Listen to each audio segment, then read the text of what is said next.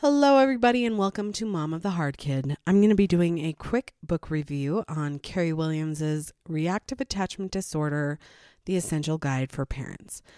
I read this one a long time ago. This is kind of like my little book that I take with me when I go to my meetings, when I go meet people at the school, whenever I am dealing with people who don't really understand reactive attachment disorder.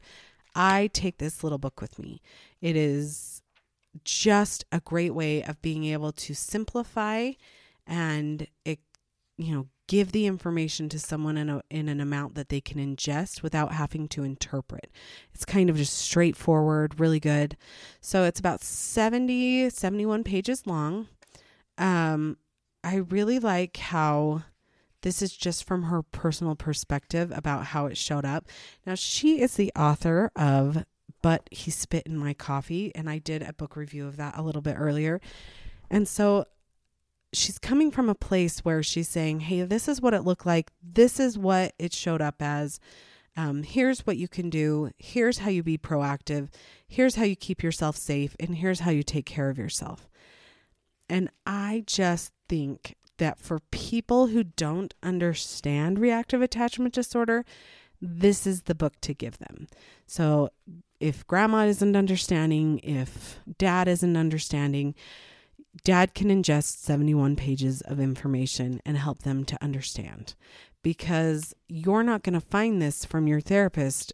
It came from a mom, and that was really helpful. So, she goes on and starts with her story and then gives an explanation of what reactive attachment disorder is and how it starts. It's really very, very, very simple. And yet, that is what I think makes it so easy to ingest by anybody that you give it to. So, she starts on page 10 talking about the symptoms, and she includes inhibited symptoms, disinhibited symptoms, the lying, the violent outbursts. And I love this part here because this is gets lost in translation when you're explaining it to people.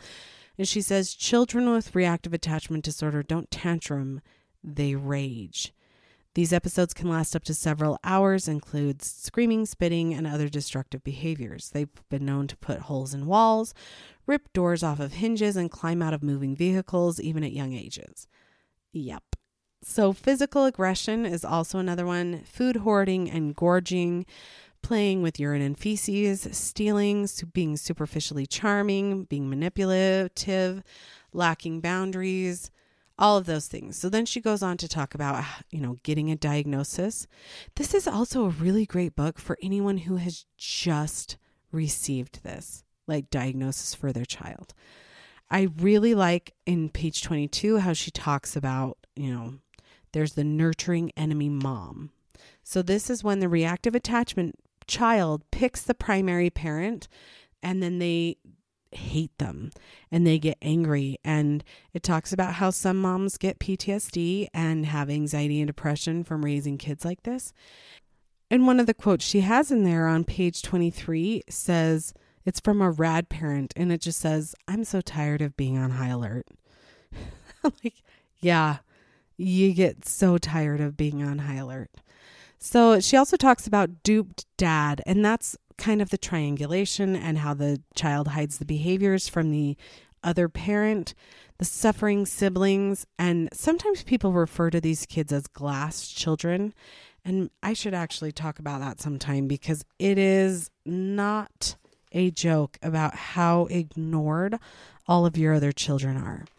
So you are trying so hard to help this one child that your other children are just seen through. And it's heartbreaking and it's terrible. And it really makes you resent things a lot more because, of course, you value all of your children. And then it talks about, you know, how to get help.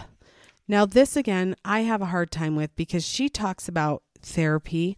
She also had her child institutionalized, and I use that not as a, I mean, I'm not criticizing her for this. I think that she did the absolute best thing for her family.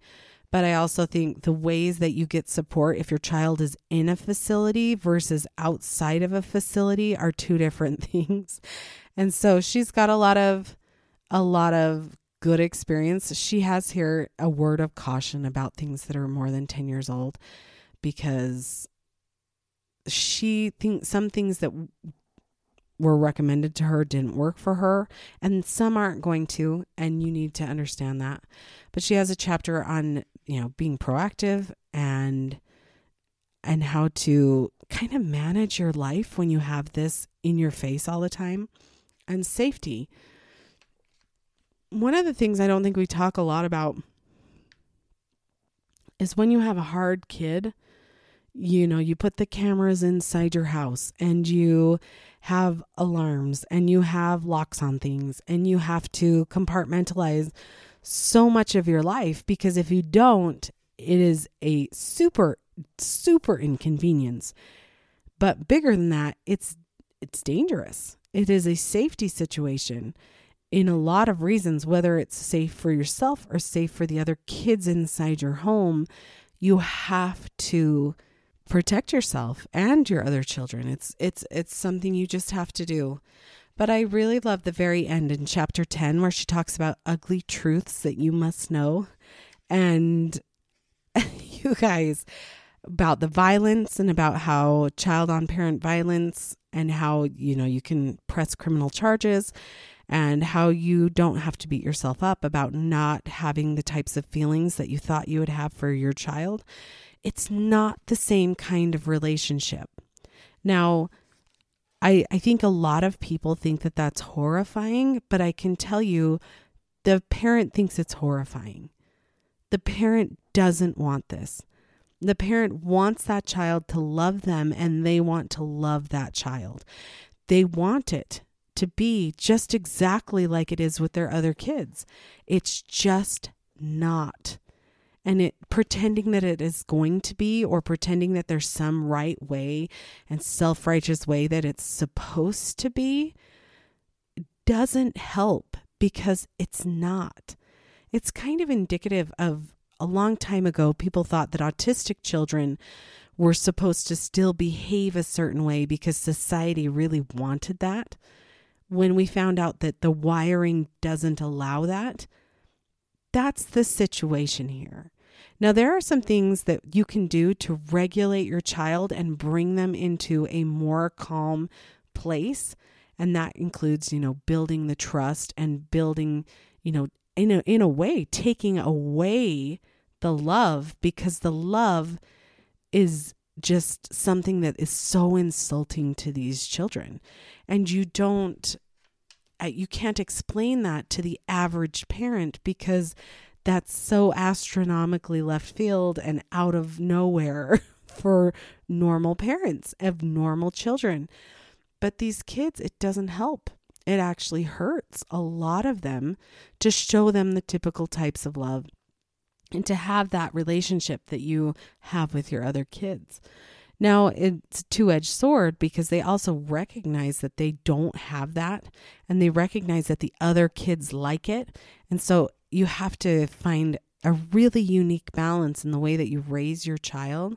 But I've said before, and I'll say again, taking away that expectation of love and taking away the expectation to give love, which is a normal parenting thing to do, is actually very helpful to a lot of these kids because it's too much for them to process. And they need to sort of go back to the very beginning on how to figure this out. When you're throwing them into a situation where you're like, love conquers all. It does. It just doesn't show up in the in the cutesy ways that you think it does. It shows up by waking up in the morning and still being for your there for your child who is absolutely horrible to you and has threatened to kill you. And I say that my daughter has threatened to kill me, but in a very psychotic way. But a lot of these parents, their children are genuinely physically dangerous, genuinely physically difficult. There was even a story that came out on the news about how a child who was adopted and never bonded with their parents just took the lives of their adoptive parents because they didn't like them and they didn't get the things that they wanted and and it it becomes such a big thing that these parents really do fear for their lives. They fear for the lives of their children and they it's a very scary place to be. So when you're talking to people and they don't understand, this book by Keri Williams is an excellent way to give them just a blip to say, you know what, this is a serious mental illness. I don't need you diminishing this mental illness. Here is this book, short, sweet, to the point, gives you all the information that you need because you know they're not going to research. It would be lovely if they did, but they don't. Well, we're going to keep this episode as short and sweet as this essential guide for parents by Keri Williams. And I'm going to say I fully recommend this book. I can't say that enough. Take it, get two copies. I have two, I actually have three copies, and I take them around to the different places. And I have an extra copy just in case somebody keeps it for a while and never gives it back to me. So, highly recommended.